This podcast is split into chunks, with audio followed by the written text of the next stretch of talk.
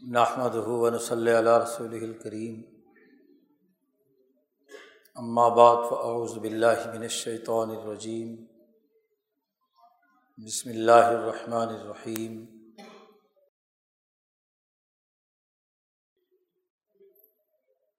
قال اللہ تبارک و تعالی وما كان ربك ليهلك القرى بظلم واهلها مصلحون. وقال النبی صلی اللہ علیہ وسلم، کانت بنو اسرائیل تسوسحم الانبیاء علامہ حلق نبی خلف نبی۔ و لا نبی آبادی سیقون خلفاء فیکسرون۔ وقال النبی صلی اللہ علیہ وسلم ان الناس اظار او ظالمن فلم یخذو علی یدیہ او شک یعمہم اللہ العقاب صدق اللہ مولان العظیم و صدق رسول النبی الکریم معزز دوستو، کتاب مقدس قرآن حکیم کا بنیادی موضوع انسانی سماج، انسانی معاشرہ، انسانی اجتماعیت انسانی اجتماعیت یا معاشرہ زوال پذیر کیسے ہوتا ہے؟ اور عزت و افتخار، ترقی اور عروج کیسے حاصل کرتا ہے؟ یہ کتاب مقدس قرآن حکیم کا موضوع ہے۔ اجتماعی مسائل کو پیش نظر رکھنا اور اس کے بارے میں غور و فکر کرنا قرآن تعلیمات کا بنیادی اثاثی مقصد ہے۔ قرآن حکیم یہ چاہتا ہے کہ انسان اللہ تبارک و تعالیٰ کی معرفت اور اللہ تبارک و تعالیٰ سے سچا تعلق قائم کر کے انسانی اجتماع کو عدل و انصاف، امن و امان اور معاشی خوشحالی سے ہمکنار کریں۔ خدا پرستی اور انسان دوستی ایک مسلمان کی سب سے بڑی شناخت ہے۔ قرآن حکیم نے اس حوالے سے گزشتہ انبیاء کے واقعات جن کا تعلق انسانی اجتماعیت سے ہے، اسے بڑی کثرت سے بیان کیا ہے۔ قوموں کے عروج و زوال، اس کی خرابیوں، اس کے نقائص، اس کے نتیجے میں انسانیت پر جو ظلم اور زیادتی وجود میں آتی ہے۔ اس کا تجزیہ کیا ان معاشروں، ان ریاستوں، ان ممالک اور بستیوں کا تذکرہ کیا ہے کہ جو انسانیت کے لیے، بھلائی کے لیے کام کرنے والی ہے ان کے بارے میں اللہ نے فرمایا ہے کہ کسی بھی سوسائٹی میں اگر معاملات اور اجتماعی تقاضے صحیح طور پر ادا کیے جا رہے ہیں تو اللہ ان بستیوں کو تباہ و برباد نہیں کرتا۔ خواہ و کفر اور شرک کی حالت میں کیوں نہ یہ آیت مبارکہ جو تلاوت کی گئی ہے، اس میں اللہ تبارک و تعالیٰ نے یہ ارشاد فرمایا ہے۔ کہ اللہ پاک کسی بستی کو اس لیے ہلاک نہیں کرتا کہ وہ کفر اور شرک کی حالت میں ہے۔ مفسرین لکھتے ہیں کہ بے ظلم سے مراد بے کفرن و شرکن۔ کیونکہ ان شرک ظلم عظیم قرآن نے بیان کیا ہے۔ تو اللہ تبارک و تعالیٰ کسی بستی کو، کسی قوم کو، کسی ریاست کو تباہ نہیں کرتا۔ وبا کا نہ رب کا لیہلک القرا تیرے رب کا یہ کام نہیں ہے محمد صلی اللہ علیہ وسلم، کہ کفر کی وجہ سے، شرک کی وجہ سے ان بستیوں کو تباہ و برباد کر دے۔ جبکہ وہ بستیاں و اہلحا مسلحون بستی میں رہنے والوں کے معاملات عدل کے ہیں، انصاف کے ہیں، سچائی کے ہیں، تو محض کفر اور شرک کی وجہ سے دنیا میں سزا نہیں دیتا۔ کفر اور شرک کی سزا آخرت میں ملے گی۔ یہاں تو انسان کو اللہ نے ہر قوم کو یہ اجازت دی ہے کہ فمن شاہ افل یومن فمن شاہ افل یکفر اس دنیا میں جس کا جی چاہے مسلمان ہو جائے اور جس کا جی چاہے کافر ہو جائے۔ زبردستی کسی پر نہیں ہے کہ وہ کلبہ پڑھے۔ لا اکراہ فی دین دین میں کوئی جبر نہیں ہے۔ دعوت ہے۔ اچھے، برے، بھلے کی تمیز سکھانا۔ یہ دین کا تقاضا ہے۔ لیکن زبردستی کی جائے کہ آپ مسلمان بن جاؤ، مومن بن جاؤ، یہ نہیں ہے۔ اختیار ہے۔ اسی اختیار ہی کا تو امتحان ہے۔ کہ اپنے اختیار سے آپ نے دنیا میں ایمان قبول کیا ہے یا کفر اختیار کیا ہے۔ جو اپنا اختیار استعمال کرو گے، اس کے نتائج نکلیں گے۔ ایمان اختیار کرو گے تو آخرت میں جنت ملے گی۔ کفر اختیار کرو گے تو جہنم میں داخل کیا جاؤ دنیا میں آپ کو مرتے دم تک یہ اختیار ہے کہ مومن مرو یا کافر مرو۔ کفر کی وجہ سے یا ایمان کی وجہ سے تمہارے لیے یہاں فیصلے نہیں بدلے جا سکتے۔ دنیا میں بستیوں کی تباہی اور بربادی کا بنیادی قانون یہ ہے کہ مسلمان ہو یا کافر، دنیا میں وہ فساد مچاتا ہے۔ لوگوں کے معاملات میں گھپلا کرتا ہے، ظلم کرتا ہے نا انصافی کرتا ہے۔ اصلاح کے بجائے فساد یہ دونوں قرآن حکیم کی اصطلاح ہے۔ اصلاحم بین الناس اور افسادم بین الناس۔ انسانوں کے درمیان اصلاح کرنا، ان کی اجتماعیت کو برقرار رکھنا، ان کے حقوق ادا کرنا۔ ماں باپ کا حق، پڑوسی کا حق، خریدار کا حق، بیچنے والے کا حق سڑک پر چلنے کا حق۔ جی۔ اسی طریقے سے جو معاہدات وجود میں آئے، ان معاہدات میں دوسرے فریق کا حق، سوسائٹی کا حق، الیکشن کا حق، ووٹنگ کا حق، سیاست کا حق، معیشت کا حق۔ جو لوگ اصلاح کے نقطۂ نظر سے حقوق ادا کرتے ہیں، کسی کا حق نہیں مارتے۔ کسی کے ووٹوں پر ڈاکہ نہیں ڈالتے۔ کسی کے ساتھ معاہدے کی خلاف ورزی نہیں کرتے۔ خرید و فروخت میں دوسرے فریق کے مال پر ناجائز قبضہ نہیں کرتے۔ دوسرے فریق سے ناجائز منافع خوری نہیں کرتے۔ عدالت کا حق، انصاف کا حق۔ ایک جج عدل و انصاف کے مطابق فیصلے کر رہا ہے۔ ایک فریق اپنا مقدمہ عدالت میں لے جاتا ہے واقعی حق کے لیے، نہ کہ دوسرے کے مال کو ہڑپ کرنے کے لیے۔ نبی اکرم صلی اللہ علیہ وسلم نے ارشاد فرمایا کہ دیکھو عدالت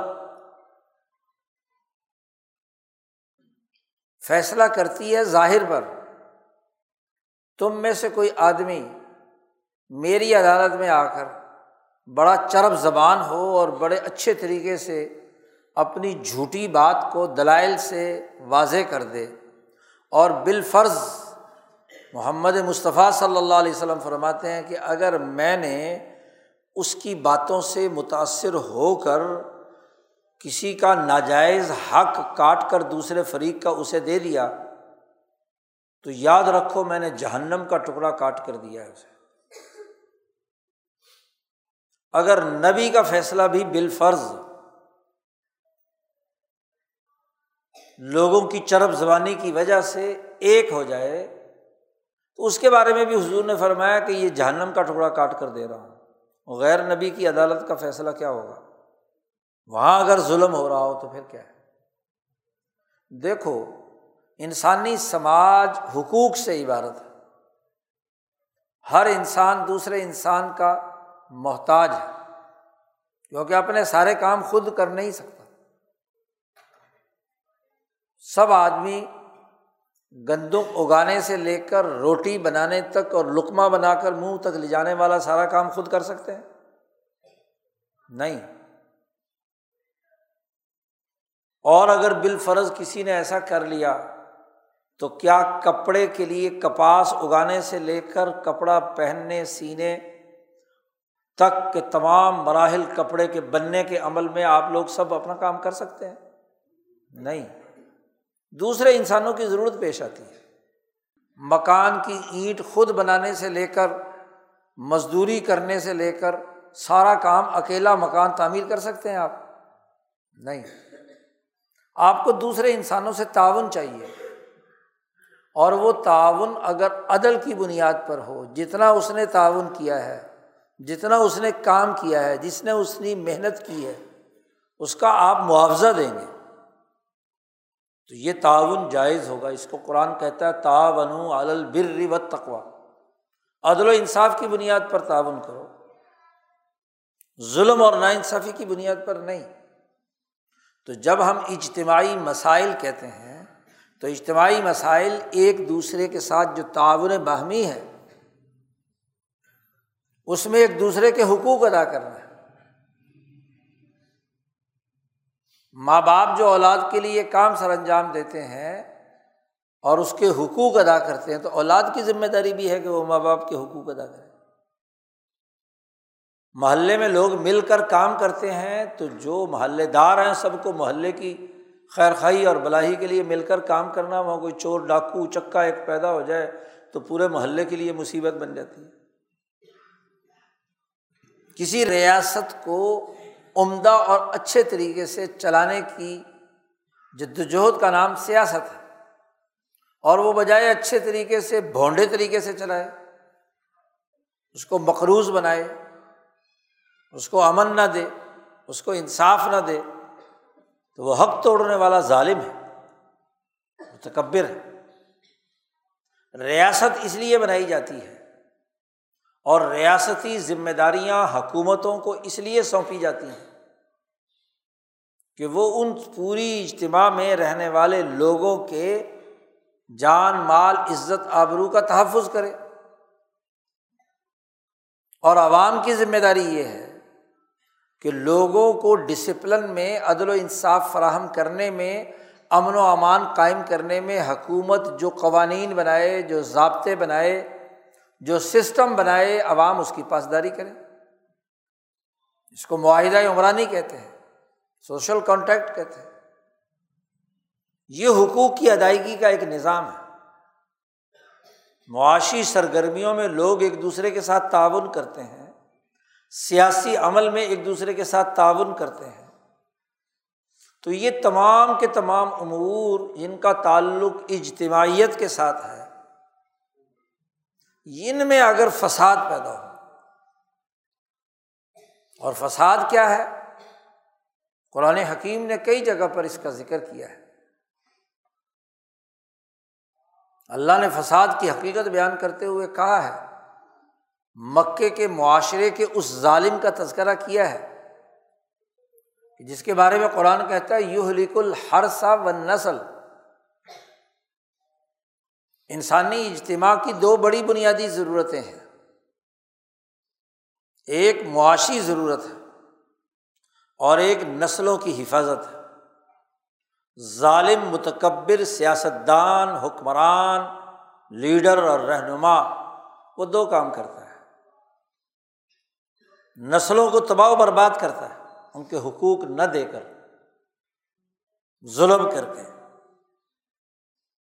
اور اگر وسائل معاشی آ گئے تو ان معاشی وسائل کو آگ لگاتا ہے، تباہ و برباد کرتا ہے اللہ تلّوں میں خرچ کرتا ہے، لوگوں کے حقوق۔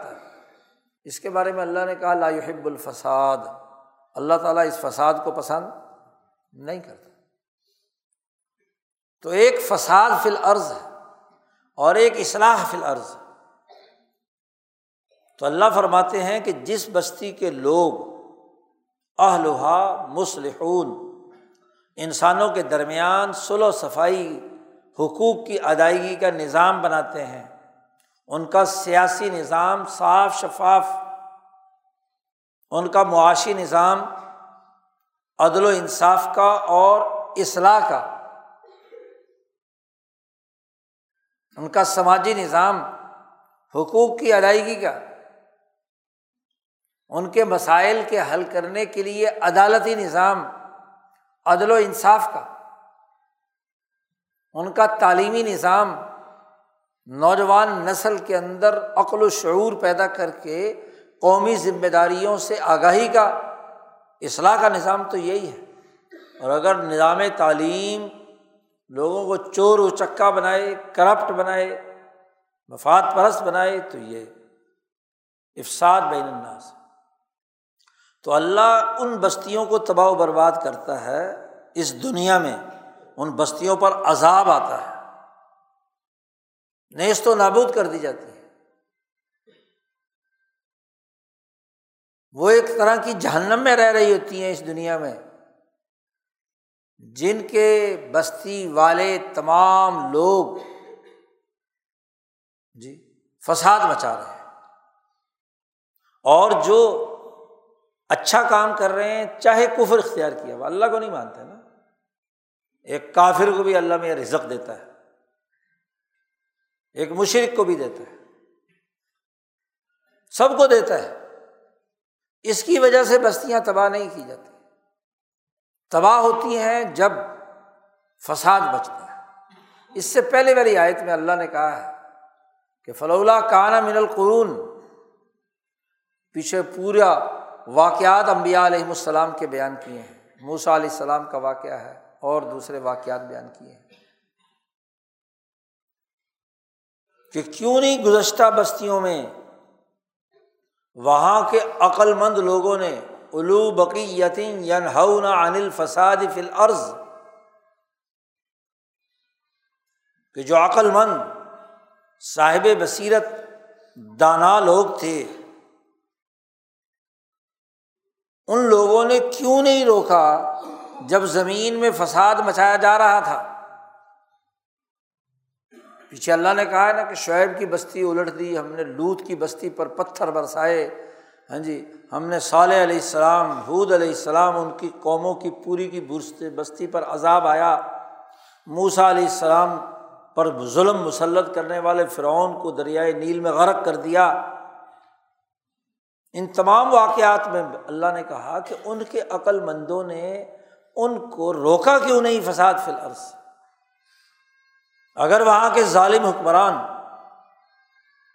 طاقتور لوگ فساد مچا رہے تھے، وہاں کی عدالتیں بک رہی تھیں، وہاں کی سیاست بک رہی تھی، وہاں کے ووٹوں کا رد و بدل ہو رہا تھا، وہاں جھوٹی سیاست تھی، جھوٹی عدالت تھی جھوٹی ریاست تھی۔ تو کیوں عقل مند لوگوں نے اسے نہیں روکا؟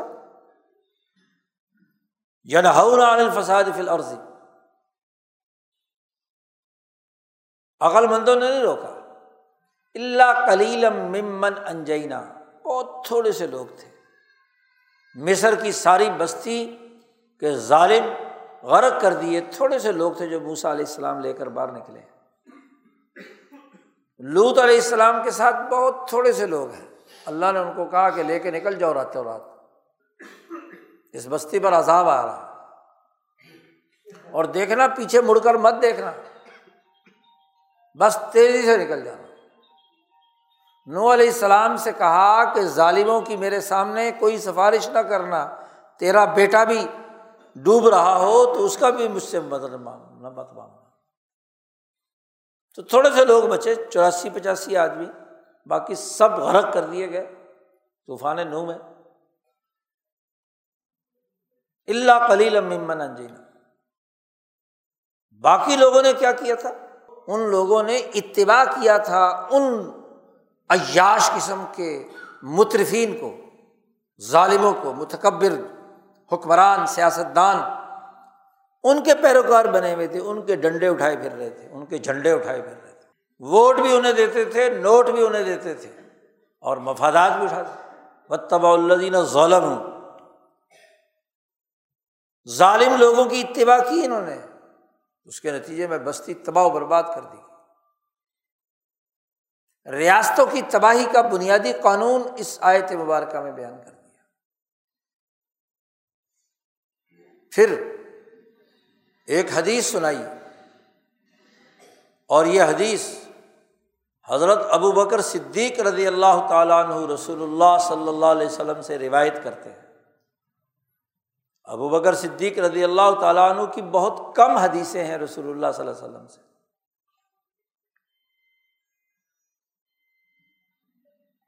اس آیت کی تشریح میں خطبہ دیتے ہوئے ارشاد فرمایا کہ ایک آیت کا تم غلط مطلب سمجھتے ہو۔ یا الزین آبن علیکم انفسکم، تم پر لازمی ہے کہ اپنے آپ کو بچاؤ۔ اور تم اگر ہدایت یافتہ ہو تو دوسروں کی گمراہی تمہیں کوئی نقصان نہیں دے گی۔ لا ضرکم منزل ازہ تدئی تم اگر تم خود نیک ہو اور ہدایت یافتہ ہو تو تمہارے علاوہ ظالموں، متکبروں کی گمراہی تمہیں کوئی نقصان نہیں پہنچائے گی۔ لا ضرکم منزل ازہ تدئی تم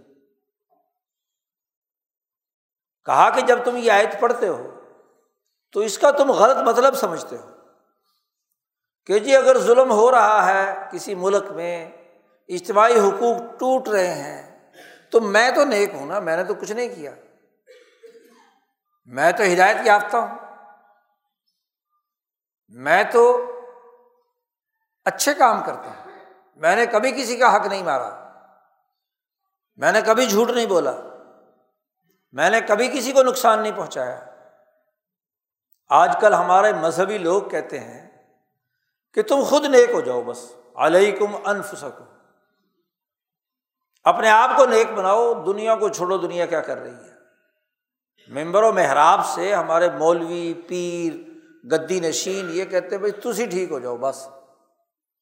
تو اپنی نہ بیڑ تینوں کسی نال کی؟ اس آیت کا مطلب ہے نا، یہی مطلب ہے۔ کہ جی اگر سیاست دان خراب ہو گئے، عدالت خراب ہو گئی جامع سرمایہ دار خراب ہو گیا، تاجر خراب ہو گیا، جاگیردار خراب ہو گیا، تو لا ضرکم منزل جو گمراہ ہو گیا وہ تمہیں نقصان نہیں پہنچائے گا۔ اجازت تم جب تم ہدایت یافتہ ہو، تم خود نیک ہو جاؤ۔ یہی تصور ہے نا۔ صحابہ کے دماغوں میں بھی یہ بات شروع میں پیدا ہوئی۔ ابو بکر صدیق نے جو خلیفۃ الرسول ہیں، قرآن کو سمجھنے والے سب سے بڑے اور اول مفصر قرآن ہیں۔ رسول اللہ صلی اللہ علیہ وسلم کے بعد انہوں نے فرمایا لوگو، یا یو الناس، اے لوگو، اس آیت کا تم غلط مطلب سمجھتے ہو کہ تم خود نیک ہو جاؤ اور باہر گمراہ ہو لوگ تو ان کی گمراہی تمہیں کوئی فائدہ، نقصان نہیں پہنچائے گی۔ ابو بکر فرماتے ہیں، سمعت رسول اللہ صلی اللہ علیہ وسلم، سن لو کہ میں نے اپنے ان کانوں سے رسول اللہ صلی اللہ علیہ وسلم سے یہ بات سنی ہے۔ ان الناس اظہار او ظالمن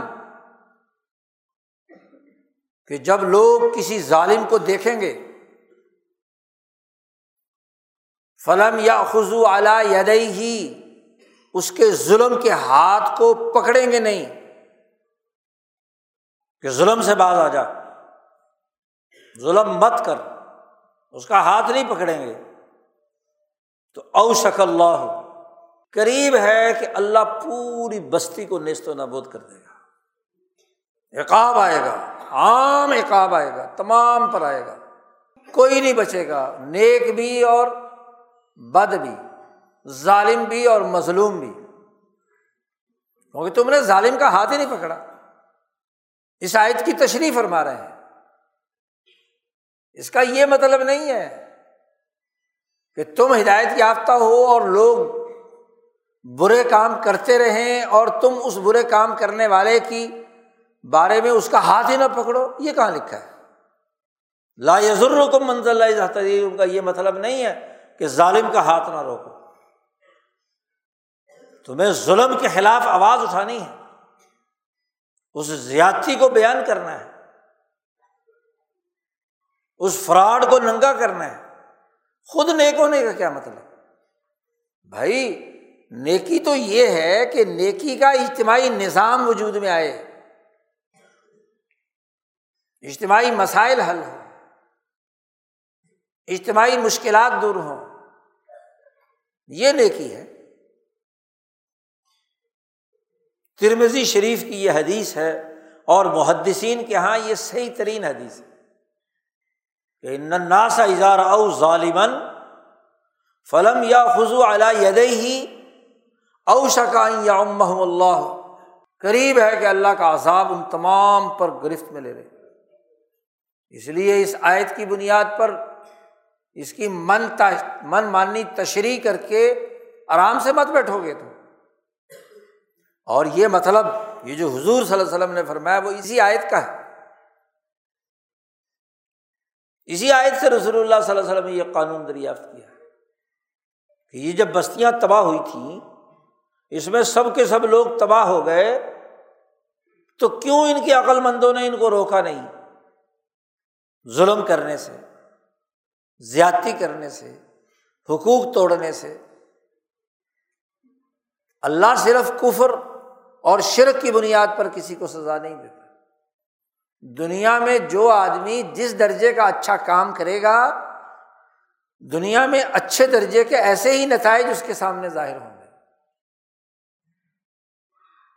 اپنے پڑوسی ملکوں کو دیکھ لو۔ چین کافر ہے، لیکن اپنا نظام اچھا بنایا تو آج دنیا کی عالمی طاقتوں سے ٹکر لے رہا ہے۔ کافر ملک ہے، ہندوستان۔ کام اچھا کیے، نظام اچھا کیا۔ تو آج سعودی عرب بھی اس سے لپٹتا پھر رہا ہے، قطر بھی اس کو اڈے دے رہا ہے، اور جناب والا عمان بھی عمارات بھی سب سے اس کے تعلقات بن رہے کیونکہ آلوہا مسلح ان کے لیے تو مسلح ہے نا۔ اور ماشاء اللہ تم دنیا کی سستی ترین گیس قطر نے انڈیا کو دی اور آپ کو دینے سے انکار کر دیا۔ مہنگی ترین گیس آپ کو دی ہے۔ کیوں؟ سو فیصد مسلمان ملک، وہ ان ملکوں سے تعلقات قائم کر رہا ہے جو فراڈ نہیں کر رہے۔ اور جو فراڈ کرتے ہیں، ننانوے فیصد مسلمان ملک اس کے ساتھ تعلق قائم کرنے کے لیے کوئی تیار نہیں۔ آپ بتائیے کہ چھہتر سالوں سے ہماری ریاست کے ساتھ کیا معاملہ ہو رہا ہے؟ اجتماعی حقوق کی ادائیگی کے حوالے سے۔ سب سے بڑا دھوکہ اور برنڈر یہاں کی اجتماعیت کے ساتھ یہ کیا کہ پاکستان بنانے سے پہلے ہمیں یہ دھوکہ دیا گیا کہ اسلام کے نام پر ایک ملک بنا رہے ہیں۔ جھوٹ بولا۔ کہ پاکستان کا مطلب کیا لا الہ الا اللہ؟ کوئی عقل مند یہ سوال اٹھا سکتا ہے کہ انیس سو چھیالیس میں جو الیکشن مسلم لیگ نے لڑا، تو مسلم لیگ کے منشور میں کہیں اسلام کی بات تھی؟ نہیں۔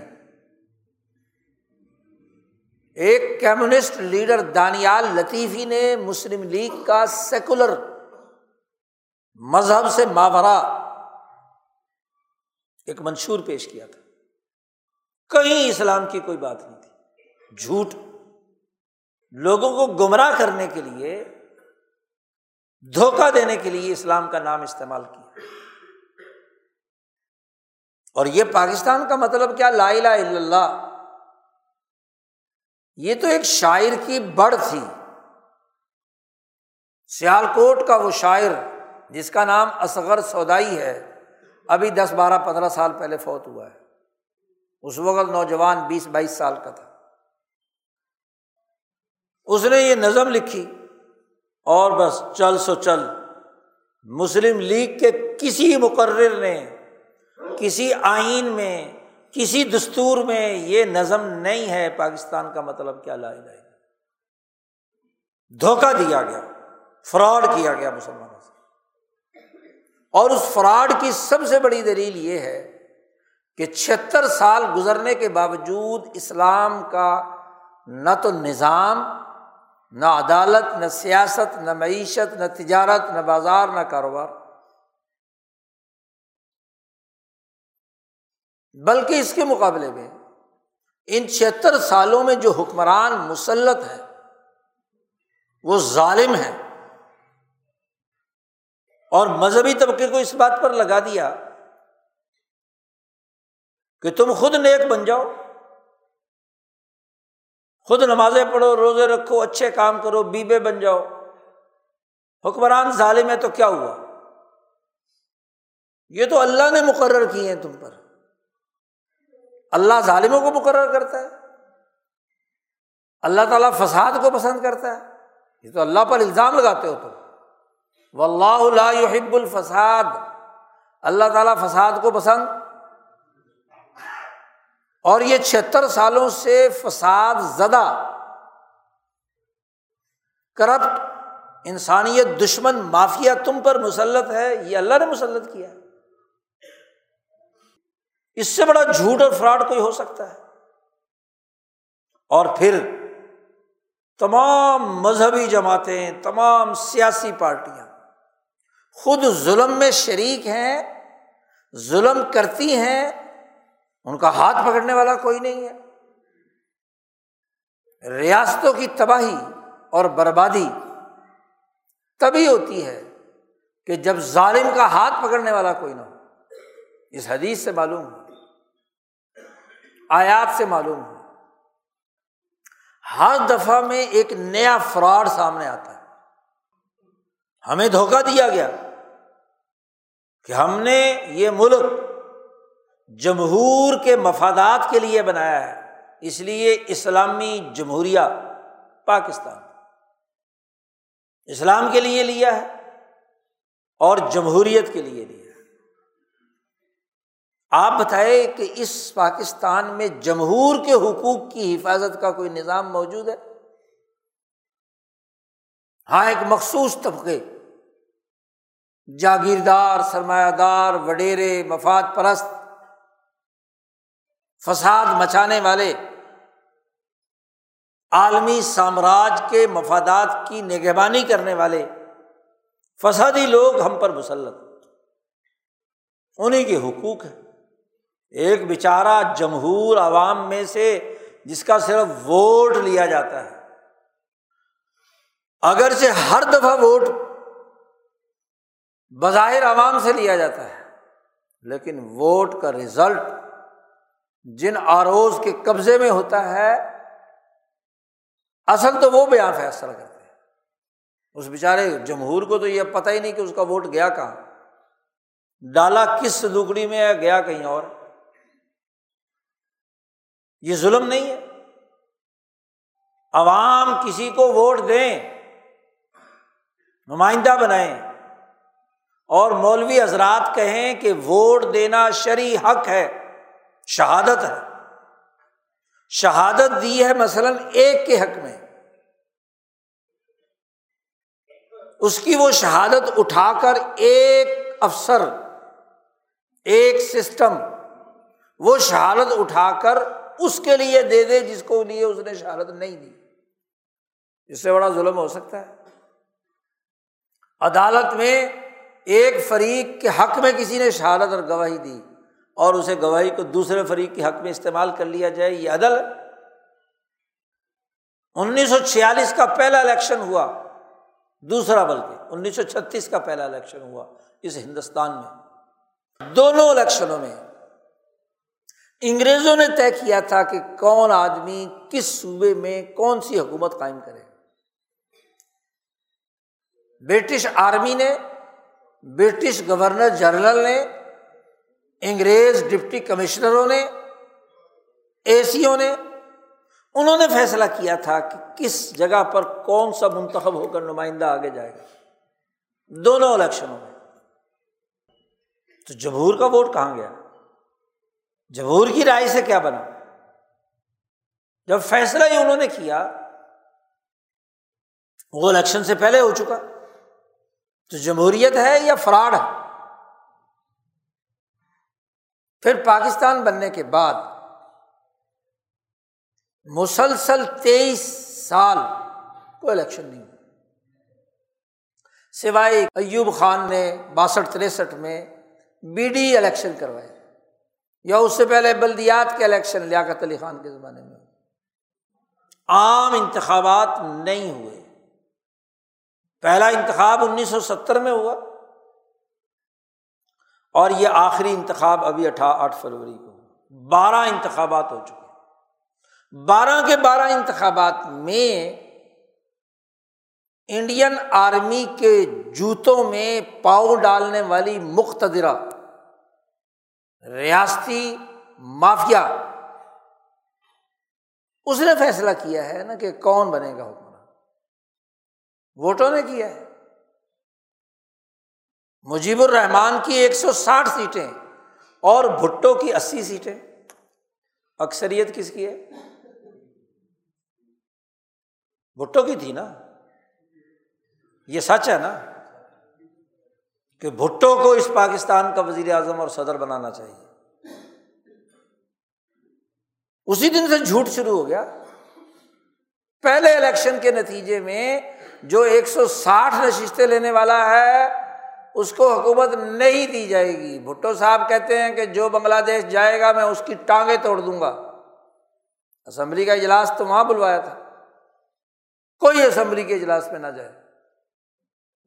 ادھر سے جمہوریت ہے اور اس جمہوریت میں اسی سیٹیں لینے والا لیڈر ہے اور ایک سو ساٹھ سیٹیں لینے والا جیل میں بند ہے۔ انیس سو ستہتر میں یہی ہوا۔ جنہوں نے کوئی سیٹ نہیں لی، دھاندلی کا شور مچا کر نو ستارے فراڈ کے ساتھ الیکشن کے خلاف سڑکوں پہ نکل آئے۔ اور ماشاء اللہ لیفٹ رائٹ کرتے ہوئے ضیاء صاحب آ گئے۔ امیر المومنین تم پر مسلط ہو گئے۔ جس نے سیٹیں لیں، وہ پھانسی چڑھ گیا۔ وہی جس نے پہلے مجیب الرحمان کا حق مار کر حکومت لی تھی۔ انہوں نے چار پانچ سال استعمال کیا اور استعمال کر کے ردی کی ٹوکری میں پھینک دیا۔ چار پانچ سال بعد اگر وہ اکثریت لیتا بھی ہے تو حکومت اسے نہیں دی جائے گی۔ ماشاء اللہ لگا کر پانچ جولائی انیس سو ستہتر کو جھوٹ بول کر۔ اور یہ جھوٹ ہم نے اپنی آنکھوں سے دیکھا ہے۔ بوڑھوں کو پتا ہے۔ کہ پانچ جولائی انیس سو ستر شام پانچ بجے ضیاء الحق نے قوم سے خطاب کیا تھا، سب لوگ ٹی وی کے آگے بیٹھے تھے۔ بوڑھے جتنے بھی، ہم نے بھی اپنی آنکھوں سے دیکھا کہ میں صرف نوے دنوں کے لیے آیا ہوں، آئین کے تحت نوے دن میں الیکشن ہونے ہیں۔ میں الیکشن کراؤں گا دوبارہ اور چلا جاؤں گا۔ وہ نوے دن کتنے سال چلے؟ گیارہ سال۔ جھوٹ نہیں ہے۔ کیسا امیر المومنین ہے؟ کیسے حق کا نمائندہ ہے؟ اور پھر اس ظلم کے خلاف آواز اٹھانے کے بجائے یعنی الیکشن کی جھوٹی دھاندلی کے خلاف نو رہنما، نو لیڈر، حلوہ مانڈا کھانے والے، سب کے سب اس دھاندلی کے خلاف تو کہتے ہیں ظلم کے خلاف ہے، نظام مصطفیٰ رائج کریں گے۔ جی۔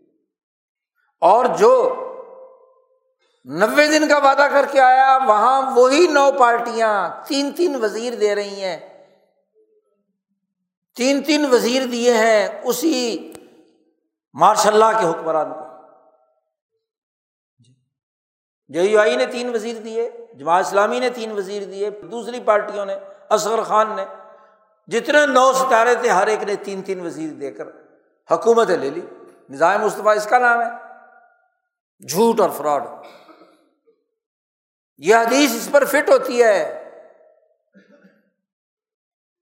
کہ انا سا اظہار ظالمن فلم یا خزو اعلیٰ یدئی ہی انہوں نے ضیاء الحق کا ہاتھ نہیں پکڑا۔ جب بھٹو مجیب الرحمان پر ظلم کر رہا تھا بھٹو کا ہاتھ نہیں پکڑا۔ جب بھٹو پر ظلم ہو رہا تھا، ان نو ستاروں کا اور اس کے سربراہ مفتی محمود کا ہاتھ کسی نے نہیں پکڑا۔ ضیاء الحق کا ہاتھ کسی نے نہیں پکڑا۔ ظلم ہو رہا ہے۔ انیس سو پچاسی دسمبر میں ریفرنڈم ہو رہا ہے کہ پاکستانیوں کو اسلام چاہیے اور اگر چاہیے تو پانچ سال کے لیے میں صدر پاکستان ریفرنڈم ہوا کہ نہیں ہے؟ بقول پیر پگاڑا کے وہ مرحوم کہا کرتا تھا کہ فرشتوں نے ووٹ دیے ہیں۔ اور تمہیں فرشتہ پتا ہے، اس الیکشن میں تمہیں پتا چل گیا کہ فرشتہ کون ہوتا ہے۔ کہاں ٹھپے لگتے ہیں؟ انیس سو اڑتالیس میں جو ریفرینڈم ہوا تھا، صوبہ سرحد میں پاکستان بنتے ہی صوبہ سرحد کی پختون منتخب حکومت ڈاکٹر خان کی حکومت جو وزیر اعلیٰ تھا وہاں۔ اس کو جنا صاحب نے توڑ دیا اور ریفرنڈم کرایا۔ تو ایک پیر ہے پیر خالد زکوڑی زکوڑی شریف کا۔ وہ کہتا ہے کہ میں نے اسلام اور پاکستان کو اکیلے نے پانچ سو ووٹ ڈالے۔ کیوں؟ تماشا ہے نا۔ کس قانون کے تحت ڈالے؟ کہیں شریعت میں آیا ہے، کہیں آیت میں آیا ہے، کہیں قرآن میں آیا ہے کہ ایک آدمی پانچ ووٹ دے گا۔ ابو بکر صدیق تو فرماتے ہیں، حکمران بنتے ہی کہ انی احادن کا احادکم میں ایک آدمی ہوں، تمہاری طرح کا ایک آدمی۔ جیسے تم میں سے ایک آدمی اپنے اختیارات رکھتا ہے، ایسے ہی میں ایک آدمی۔ تم سب لوگوں نے مجھ پر اعتماد کیا ہے مجھے اپنا حکمران بنایا۔ ہے لیکن ووٹ میرا ایک ہے۔ ابو بکر صدیق کا ووٹ ایک ہو اور ماشاء اللہ پاکستان کے پیروں کا ایک ایک پیر کا ووٹ پانچ پانچ سو ہو۔ جھوٹ نہیں ہے۔ کبھی اس پیر خالد زکوڑی کا کسی نے ہاتھ پکڑا؟ مولویوں نے ڈونگرے برسائے ہاں جی بہت جی اسلام کو ووٹ دیا، پاکستان کو ووٹ دیا۔ اناسا اظہار ظالمن جب لوگ ظالم کو دیکھیں اور اس کا ہاتھ نہ پکڑیں، تو خطرہ ہے کہ پوری قوم پر عذاب آئے گا اللہ آج عذاب میں مبتلا ہو تو تم نے ظالموں کے ہاتھ نہیں پکڑے۔ تو انہوں نے ظالم ایوب خان، ظالم یاہیا خان، ظالم بھٹو خان، ظالم ضیاء الحق، ظالم بے نظیر، ظالم نواز شریف کے ہاتھ پکڑنے کے بجائے تم نے کیا کیا؟ ان ظالموں کی اتباع کی ہے، قرآن کہتا ہے۔ ماں اتریف جو متکبر تھے، ملا تھے، لوٹتے تھے، تمہیں نوچتے تھے، ان کے تم نے ہاتھ نہیں پکڑے۔ تو عذاب ہی آئے گا نا۔ الیکشن لڑوایا اور بظاہر الیکشن کا رزلٹ کس کے حق میں؟ بے نظیر کے حق میں، وزیر اعظم بن گئی تین سال بعد امریکہ نے کہا، اس کی چھٹی، نواز شریف وزیر اعظم چاہیے۔ انہوں نے کہا، ٹھیک ہے جی وہ بھی کرنے کے لیے تیار ہے۔ اس کی چھٹی اور نواز شریف۔ تین سال بعد کہا، نواز شریف اب نہیں چاہیے، دوبارہ بے نظیر چاہیے۔ تو پھر آ گئی۔ پھر تین سال بعد کہا، اب بھی بے نظیر نہیں چاہیے، دوبارہ نواز شریف چاہیے۔ تو پھر آ گیا۔ کون سا ووٹ، کون سی جمہوریت، کون سا عمل؟ جی۔ پھر آٹھ نو سال مشرف حکمران رہا۔ الیکشن بھی کرائے، الیکشن کے ڈرامے بھی کرائے۔ جب جی چاہا ہاں جی ظفر اللہ جمالی کو بنا دیا۔ جب جی چاہا چودھری شجاعت کو بنا لیا، جب جی چاہا کس کو وزیر اعظم بنا لیا؟ مرضی ان کی۔ جی۔ کیوں عقل مندوں نے ان کو فساد مچانے سے نہیں روکا؟ کیوں نہیں روکا ان کو؟ قرآن کہتا ہے۔ الو بقیہ، جن کے پاس عقل تھی، شعور تھا، بصیرت تھا، انہوں نے روکا کیوں نہیں ان کو جب یہ فساد بچا رہے تھے؟ ظالم ظلم کر رہا ہے اور اس کے ہاتھ نہیں پکڑے جا رہے تو سوائے عذاب اور عقاب کیا اور کیا ہوگا؟ جی۔ حدیث اور قرآن ایک واضح سوچ اور نظریہ دے رہا ہے۔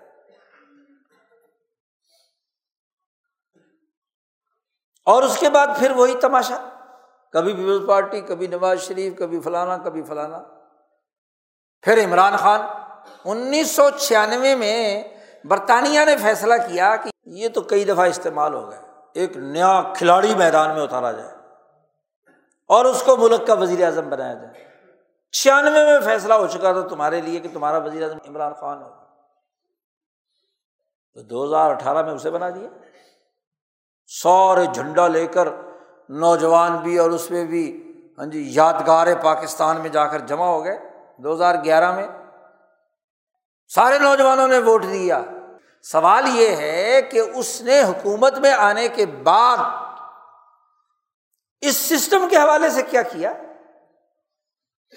وہ سارے الیکٹیبل جمع کیے جو یہاں کی مختصر قوتوں نے اس کی جھولی میں ڈالے بطور جہیز کے۔ اور جب امریکہ کا آڈر آیا کہ نہیں نہیں، اب یہ نہیں چاہیے ہمیں، تو سارے الیکٹریبل نکال کر کیا ہے؟ دوسری پارٹیوں کی جھولی میں ڈال دیا خود کہتا ہے کہ نہ میری پارٹی میں تنظیم ہے، نہ ہمارے پاس کوئی نظریہ ہے۔ جب نظریہ نہیں ہے پارٹی نہیں ہے، تو انصاف کس کے بل بوتے پر ہوگا؟ انصاف کے لیے تو کوئی طریقہ کار ہو اور اب لوگوں کو شور شرابہ مچا کر نوجوانوں نے ووٹ ڈالے، اسے تو اس کے ووٹ چرا کر راتوں رات کیا ہے؟ دوسری پارٹیوں کو دے دیے۔ تو جس سسٹم میں ظلم موجود ہے، غلامی موجود ہے، پستی موجود ہے، اس سسٹم کو بدلے بغیر جو پریکٹیکل کیا جائے گا، وہ ظالم کے ہاتھ مضبوط کرے گا۔ اب جتنے بھی آزاد دوسری پارٹیوں میں جا رہے ہیں ان کے لوٹا بنانے میں سب سے بڑا کردار کس کا ہے؟ ان نوجوانوں کے ووٹوں کا ہے جنہوں نے کیا ہے، اسے ووٹ دیا پارٹی ختم، نشان ختم، سب کچھ ختم۔ اور پھر ان آزادوں کو لوٹا بننے کا موقع دیا کہ وہ آزاد ہیں۔ کسی پارٹی کے پابند نہیں ہے جدھر سے اشارہ ہوگا، وہاں سارے آزاد گھوم جائیں گے۔ لوگ ایسے ظالموں کو دیکھ رہے ہیں، لیکن ہاتھ نہیں پکڑتے۔ کیوں؟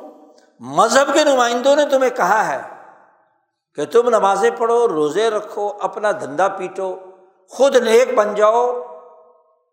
دوسروں کی گمراہی تمہیں نقصان نہیں پہنچائے گی۔ آیت کا غلط مطلب تمہارے دماغوں میں ڈال دیا ممبر و محراب سے۔ اسلام کے نام پر، تبلیغ کے نام پر۔ مذہب کے نام پر، اصلاح کے نام پر۔ اور جو اصل نظریہ ہے وہ غائب۔ بھائی اگر یہ بات تھی تو رسول اللہ صلی اللہ علیہ وسلم مکہ مکرمہ میں اپنے گھر میں عبادت کرتے رہتے۔ جی کوئی روکتا تھا۔ بلکہ حرم میں بھی عبادت کرتے تو کوئی نہ روکتا۔ اعتراض اس بات پر تھا کہ آپ اس عبادت کے ساتھ ساتھ ہمارے نوجوانوں کو خراب کر رہے ہیں، ہمارے خلاف بھڑکا رہے ہیں۔ ابو بکر صدیق رضی اللہ تعالیٰ عنہ خانہ کعبہ میں کھڑے ہو کر قرآن پاک پڑھتے تھے، بلند آواز سے۔ اور قرآن پاک کی آیات وہاں کے ظالموں کے خلاف مکی صورتیں، وہاں کے ظالموں، سرمایہ داروں، متکبروں کے خلاف ننگی تلوار تھی۔ کل انسان اللہ خبردار کوئی انسان کچھ دوسرے انسانوں کو غلام نہیں بنا سکتا۔ اور اگر وہ باز رہا ہے تو اس کے بال پکڑ کر گھسیٹ لو۔ کل جنت ہی لنسفام بن جب یہ ابو بکر اونچی اونچی آواز میں پڑھتے تو چاروں طرف نوجوانوں کا، عورتوں کا جمگھٹا ہوتا۔ ایک تو قرآن کا نور، قرآن کی عظمت۔ اور پھر قرآن جو باتیں کر رہا ہے، تو مظلوم اور کمزور لوگ ابو بکر صدیق کے چاروں طرف کھڑے ہو کر ٹھٹ کا ٹھٹ جمع ہو جاتے مکے کے مشرقوں کو خطرہ لائق ہوا، یہ تو ہمارے خلاف پیغام انقلاب ہے۔ ابو بکر صدیق سے کہا کہ یہاں سے آپ حرم میں نہیں پڑھیں گے۔ حرم میں نہیں پڑھیں گے۔ حالانکہ حرم سے روکنا مکے کے مشرقوں کے یہاں بھی ناجائز سمجھا جاتا تھا کہ کسی کو مسجد میں آنے سے روکا جائے، مسجد حرام میں۔ تنگ کیا، تکلیفیں دی تو ابو بکر صدیق رضی اللہ تعالیٰ نے ہجرت کا ارادہ فرما لیا، ہجرت کا سامان اٹھایا اور چل پڑے حبشہ کی طرف۔ راستے میں ایک وادی میں پہنچے تو وہاں کا ایک سردار تھا ابن دغینہ۔ اس سے جب ملاقات ہوئی تو اس نے پوچھا، ابو بکر، یہ سمادہ سامان سمون باندھ کے کدھر جا رہے ہو؟ بچوں کے ساتھ۔ انہوں نے فرمایا، میری قوم مجھے وہاں رہنے نہیں دے رہی۔ وہ کہتی، نکل جاؤ یہاں سے۔ اس لیے میں یہاں سے ہجرت کر کے اب حبشہ جا رہا ہوں۔ وہ کہنے لگا، سر پکڑ کر خدا کا خوف، تمہارے جیسا نیک انسان وہ مکہ والے نکال رہے ہیں اسے۔ میری موجودگی میں ایسا نہیں ہو سکتا۔ چلو میں جا کر میں تمہاری ضمانت دیتا ہوں۔ ابو بکر صدیق کو واپس لے آیا راستے سے۔ مکے والوں سے بات کی کہ بھائی کیا وجہ ہے؟ اتنا نیک سیرت انسان، خدمت کرنے والا انسان، تمام غریبوں کی، انسانوں کی، مزدوروں کے کام کرنے والا انسان، اس کو تم نکال رہے ہو، شرم نہیں آتی تمہیں؟ انہوں نے کہا، یار، یہ ہمیں بہت تنگ کر رہے ہیں، تو اس لیے ہم نکال رہے ہیں۔ اور اگر یہ شرط ہماری منظور کر لیں، تو ہم ان کو یہ رہنے کے لیے تیار اس کو کہو، تم اگر ضمانت دینا چاہتے ہو، تو ضامن صاحب ہماری ایک شرط ہے، اور وہ شرط یہ ہے کہ ابو بکر بیت اللہ الحرام میں قرآن نہیں پڑھے گا۔ ہمارے بچے خراب ہوتے ہیں۔ ہمارے نوجوان اس کے پیچھے لگتے ہیں۔ ظلم کے خلاف شعور آتا ہے۔ کیونکہ وہ تو عربی جانتے ہیں نا۔ جب بلند آواز سے قرآن پڑھیں گے تو ارد گرد کے نوجوانوں کو سنائی دیتی ہے۔ انہیں ترجمے کی کیا حاجت ہے؟ یہ اپنے گھر میں کمرے میں بند ہو کر جتنا مرضی قرآن پڑھے ہمیں اس سے کوئی جھگڑا نہیں۔ رہے یہاں مکے میں۔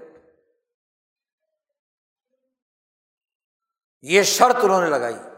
ابن دغنا نے ابو بکر صدی سے کہا بھائی تم نے نماز ہی پڑھنی ہے۔ تو گھر میں پڑھ لیا کرو، قرآن وہاں نہ پڑھا کرو۔ تم میری لاج رکھو اور یہ شرط مان لو۔ ابو بکر صدیقی نے کہا، ٹھیک ہے، گھر میں پڑھ لیا کروں گا۔ معاملہ طے پا گیا۔ حرم سے باہر نکلیں۔ آج کل شار ہجرا جو عمرے پر گئے ہیں، جو ہجرت کا راستہ ہے، اس کے کارنر پہ بن داود بنا ہوا ہے۔ یہ ہے ابو بکر صدیق کا گھر۔ مسفلا کی طرف جائیں۔ تو حرم سے نکلتے ہی سامنے گھر ہے۔ تو ابو بکر صدیق نے یہ شرط مان لی کہ میں اپنے گھر کی چار دیواری میں پڑھوں گا۔ لیکن کیا کیا؟ سڑک کے بالکل کنارے ایک جھونپڑی سی ڈال لی۔ آنے جانے والے سب لوگ دیکھیں اور اس سڑک کے کنارے کھڑے ہو کر زور زور سے قرآن پاک نماز میں پڑھ رہے۔ اب جیسے ہی وہاں پڑھنا شروع کیا تو نوجوان جو حرم میں آیا ہوا وہاں سے نکلتا تو وہاں سڑک سے اس نے گھر جانا ہے تو راستے میں رک گیا۔ ابو بکر قرآن پڑھ رہے ہیں اور جناب نوجوان وہاں سننے کے لیے عورتیں، بچے سب جمع ہو رہے ہیں۔ تو جو جھمگھٹا حرم کے اندر تھا، وہ اب گھر کے ساتھ ہی انہوں نے باہر سین کے اندر اس کے سامنے دیوار کے ساتھ ہی سڑک پر اپنا مکان بنا لیا، کمرہ بنا لیا۔ اور مکے والے پھر پریشان، کہ بھائی شرط تو لگائی تھی گھر کے اندر پڑھنا ہے۔ تو وہ کہہ رہے تھے، گھر کے اندر ہی پڑھ رہا ہوں نا۔ لیکن دعوت تو دینی ہے۔ تم اپنے بچوں کو خود روکو۔ انہوں نے اپنے دغنا کو شکایت لگائی کہ بھائی تم نے ضمانت دی تھی، وہ ابو بکر ہیں تو اپنے گھر میں، لیکن ان کی آواز باہر آتی ہے تو لوگ سارے نوجوان ان کے ارد گرد جمع ہو جاتے ہیں۔ تو ہمیں تو وہی مسئلہ درپیش ہے۔ تو مکے والوں کو پڑھنے پر اعتراض نہیں تھا۔ گھر میں چھپ کر تلاوت کرنے پر کوئی اعتراض نہیں تھا۔ نیکی اور عبادت کرنے پر کوئی اعتراض نہیں تھا۔ وہ تو کہہ رہے تھے، کر لو۔ اعتراض یہ تھا کہ یہ بات جو قرآن میں آئی ہے، یہ نوجوانوں کے کانوں تک نہیں پہنچنی چاہیے۔ وہ کہیں آزادی کی بات نہ کرے ابن دغنا نے آ کر ابو بکر صدیق سے بات کی کہ بھائی، وہ شرط تو تھی گھر میں پڑھنے کی۔ ابو بکر نے کہا، میں گھر میں پڑھ رہا ہوں۔ تو کہنے لگا، ان کو اعتراض ہے ابھی ابو جہل کو۔ ابو جہل نے دباؤ ڈالا۔ ابن دغنا پر کی، تم اپنی ضمانت سے باہر نکل جاؤ۔ یا ان کو کہو کہ اندر کمرے میں بند ہو کر اپنا کیا ہے پڑھا کرے ابو بکر صدیقی نے اپنے دغنا سے کہا کہ تم اپنی ضمانت اٹھا لو۔ میرا اللہ مالک میں اس سے زیادہ پیچھے نہیں ہٹ سکتا۔ میں نے تمہاری شرط مان کر حرم میں نماز پڑھنا بند کی ہے۔ اپنے گھر میں پڑھ رہا ہوں، پھر بھی ان کو تکلیف ہے۔ تو اس سے پیچھے نہیں میں ہٹ سکتا۔ جی ظالم کا ہاتھ روکنے کے لیے مجھے یہاں کھڑے ہونا ہے۔ یہ ابو بکر کا عمل بھی ہے اور یہ حدیث بھی ہے۔ جی ابن دغلا نے کہا کہ ٹھیک ہے، بس میں اپنی زبان اٹھاتا ہوں۔ اٹھا دی زبان۔ پھر انہوں نے وہی تکلیفیں دینا شروع کی ہیں۔ پھر آپ صلی اللہ علیہ وسلم کے ساتھ ابو بکر صدیق نے ہجرت کی ہے مدینہ کی طرف۔ حضور صلی اللہ علیہ وسلم سے بار بار اجازت مانگ رہے ہیں ابو بکر صدیق کہ میں ہجرت کر لوں۔ میں ٹھہر جاؤ۔ پھر پھر میں ٹھہر جاؤ۔ کئی دفعہ اجازت مانگ اور جس دن اجازت حضور صلی اللہ علیہ وسلم کو ہجرت کی ملی، اسی دن عائشہ صدیقہ فرماتی ہیں کہ حضور صلی اللہ علیہ وسلم ہمارے گھر آئے زور کا وقت تھا۔ اور ابو بکر سے کہا کہ بھائی، ہجرت کی مجھے اجازت مل گئی ہے۔ تو چلیں، کوئی سواری ہے؟ ابو بکر صدیق نے فرمایا کہ ہاں دو اونٹنیاں میں نے اسی کام کے لیے تیار کر رکھی ہیں پہلے سے ہی، تاکہ ہم سفر کر سکیں، ہجرت کر سکیں۔ حضور صلی اللہ علیہ وسلم نے فرمایا کہ میں ہدیہ اور گفٹ نہیں لوں گا، میں پیسے دوں گا اس کے۔ جو اونٹنی تم نے میرے لیے رکھی ہے، اس کے میں پیسے دوں گا۔ سودا کرو میرے سے۔ وگر نے کہا، یا رسول اللہ، میری ماں باپ آپ پر قربان ہو میں آپ سے پیسے لوں گا۔ صبح شام آپ میرے پاس آتے ہیں، میں آپ کے پاس آتا ہوں۔ تو حضور صلی اللہ علیہ وسلم نے پیسے دیے اور پھر دونوں حضرات نے ان دو اونٹنیوں پر ہجرت کی۔ تو مکے کے مشرقوں کو یہ اعتراض نہیں ہے کہ آپ گھر میں بیٹھ کر نہ پڑھیں۔ اعتراض یہ ہے کہ باہر آ کر ظالموں کے خلاف آواز بک وہاں قرآن نہ سنائے قرآن کا حکم نہ سنائے تو دین کا علم تو یہ تھا۔ آج آپ میں مبتلا ہے پاکستان اور پاکستان میں رہنے والے۔ جھوٹ در جھوٹ، ظلم در ظلم، ہر گزرتے دن کے ساتھ بڑھ رہا ہے۔ کبھی سوچا کہ کیوں؟ اس لیے کہ قرآن کے نقطۂ نظر سے ہم نے ظالموں کی حمایت کی ہے۔ ظالموں کے دست و بازو بنے ہیں، جھوٹ کے ہم اعلی کار بنے ہیں۔ اس کے نتیجے میں ایک عذاب میں مبتلا ہے۔ اجتماعی مسائل پیدا ہی تب ہوتے ہیں جب ظلم کا نظام موجود ہو۔ دو سو سال انگریز کے غلام رہے۔ اور اب ستر اسی سالوں سے اپنی ہم جنس، بظاہر نام نہاد مسلمان ان کی حکمرانی میں زندگی بسر کرنے پر مجبور ہے اور ان کے خلاف کوئی شعور پیدا کرنے، کوئی مزاحمت پیدا کرنے کے لیے کوئی کردار ادا کرنا نہیں چاہتے۔ تو ایسی قوموں کے لیے اللہ پاک نے کہا ہے کہ تباہی اور بربادی ہے۔ جی۔ جن کے اندر یہ خرابی پیدا ہو تو وہ تباہ کر دیے جاتے ہیں۔ اچھا پھر گزشتہ قوموں پر تباہی آئی ہے۔ اللہ نے پتھر برسائے ہیں، پہاڑ اٹھا کر ان کے اوپر ڈالا ہے، ان کی پوری زمین اٹھا کر الٹ دی ہے۔ کئی طرح کے عذاب اللہ نے بیان کیے۔ اللہ نے حضور صلی اللہ علیہ وسلم کے زمانے میں بھی یہ بات فرمائی کہ کل القادر یب آسا علیہ کم عذابم فوق کم کہ اللہ پاک قادر ہے کہ تم پر اوپر سے عذاب اتارے، نیچے سے عذاب اتارے، جیسے طوفان نو آیا تھا۔ جی ادھر ادھر سے عذاب اتارے۔ قادر ہے۔ او یل بسکم شیان حضور صلی اللہ علیہ وسلم نے اللہ سے کہا، یا اللہ، میری امت پر اوپر سے کوئی عذاب نہ نازل کر، پتھر نہ برسانا۔ اور نہ نیچے سے عذاب نازل کرنا، نہ ادھر ادھر سے عذاب دینا۔ اللہ نے ساری باتیں مان لی، لیکن یہ جو بات تھی نا آگے، او یل بسکم شیان گروپ، لڑائیاں، پارٹیاں، گروہیت، جھگڑے، لڑائیاں، جو ایک دوسرے کو اذیت دینے کے لیے گروہ بنے ہوئے ہیں ایک دوسرے کو نقصان پہنچانا لیوزی کا باز حکم باس باز ایک دوسرے کے لیے درپے آزار لڑ رہے ہیں۔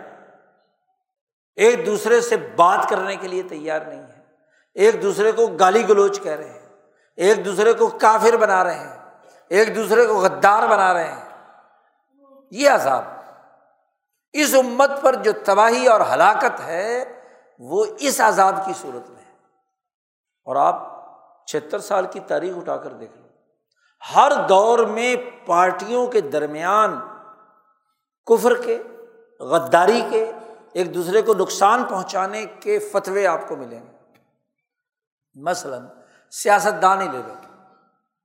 سیاست دان سب پیٹی بھرا ہوتے ہیں نا۔ وہ کہتے ہیں کہ ہم اس ملک کی سیاست کر رہے ہیں۔ لیکن ہمیشہ سیاست دان نے سیاست دان کی گردن ماری ہے۔ ایک سیاسی پارٹی نے دوسری سیاسی پارٹی کی حکومت ختم کی ہے۔ کسی کی اعلی کاری پر۔ اگر ایک سیاسی پارٹی اسٹیبلشمنٹ کی خوشنودی حاصل کر کے حکمران بن جاتی ہے باقی ساری مل کر اس کی ٹانگ کھینچتی ہے۔ بس یہی کفر ہے، یہی غداری ہے، یہی سب کچھ۔ اور جب وہ نیچے اتر آتا ہے اور ان میں سے کوئی اور ہاں جی اس اسٹیبلشمنٹ کی جورو بن جاتی ہے، تو پھر ساری مل کر دوبارہ کیا ہے؟ ماشاء اللہ پچھلے پانچ، چھ سالوں سے مولانا اور عمران خان ایک دوسرے کی شکل دیکھنے کے لیے تیار نہیں، ایک دوسرے کی جو تقریریں ہیں پچھلے پانچ سال کی۔ کہیں مل بیٹھنے کی جگہ ہے۔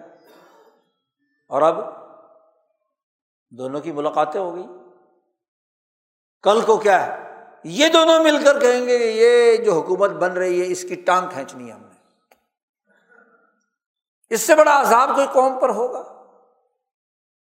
یہ عقاب ہے، یہ عذاب ہے کہ ریاست بھوک میں مر رہی ہے۔ عام انسان ضروریات سے محروم ہے۔ عزت سے محروم ہے قرض در قرض ہے مقروض ہے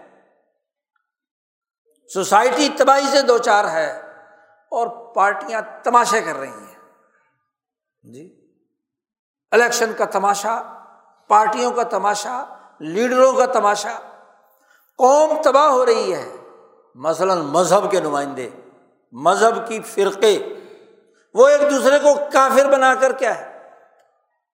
ایک دوسرے کی مسجد میں نماز نہیں پڑھتے، مسجدیں دھوتے ہیں۔ جی ایک دوسرے کو نقصان پہنچانے کے درپے ہے او یل بھی سکم شیان جی، ایک دوسرے سے جھگڑے ہیں۔ مسجد مسجد سے لڑ رہی ہے، فرقہ فرقے سے لڑ رہا ہے۔ ایک ہی بیوروکریسی ہے۔ وہ آپس میں لڑ رہی ہے، کسی سرکاری دفتر میں چلے جاؤ۔ سارے افسران مل کر گروپ بنے ہوئے ہوں گے۔ اور ایک گروپ والا دوسرے کے خلاف سازشیں کر رہا ہوگا، وہ گروپ والا دوسرے گروپ کے خلاف۔ اے سی کا دفتر، ڈی سی کا دفتر، تعلیم کا دفتر، عدالت کا دفتر، جج گروپ بنے ہوئے ہیں۔ ایک عدالت ہے supreme court, high court, session court.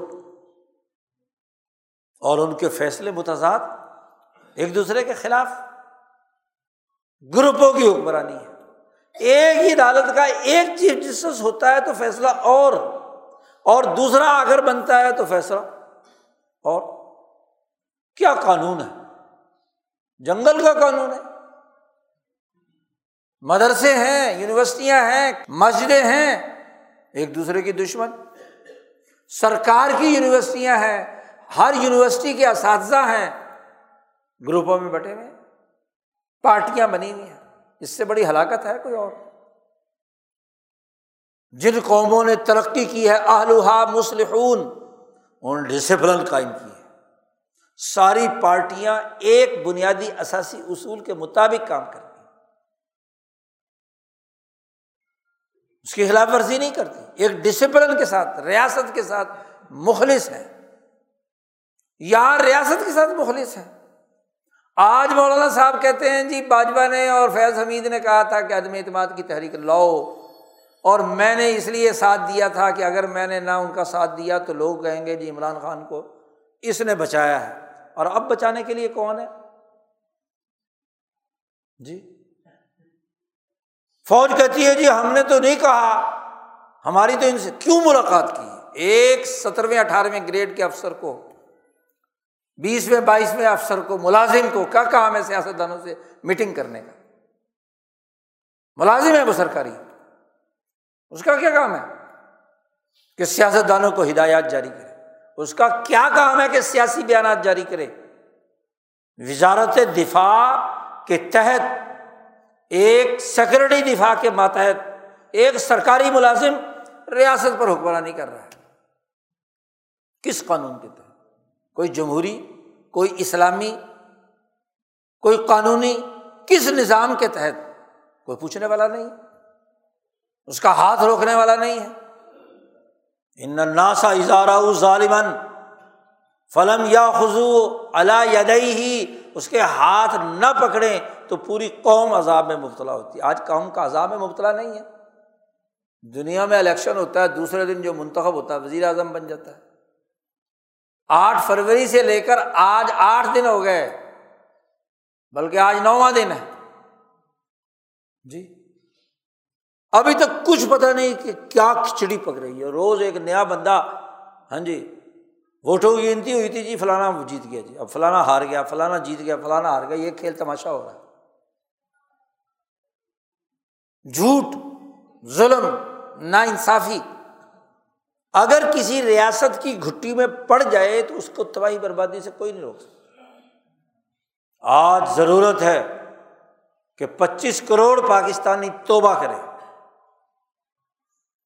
قرآن نے کہا ہے کہ توبو اللہ جمیان المؤمنون۔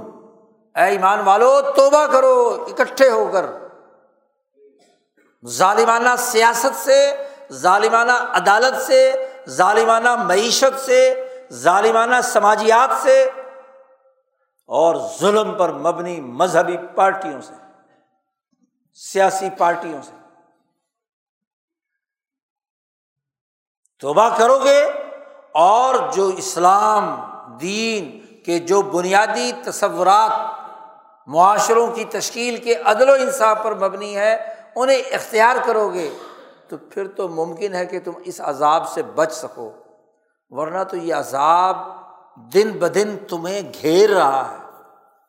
جس ملک کے اوپر اتنے قرضے چڑھ گئے ہوں کہ اس کی موٹر ویز، اس کی ریلوے، اس کی سڑکیں، اس کے ایئرپورٹ گروی رکھے ہوئے ہوں۔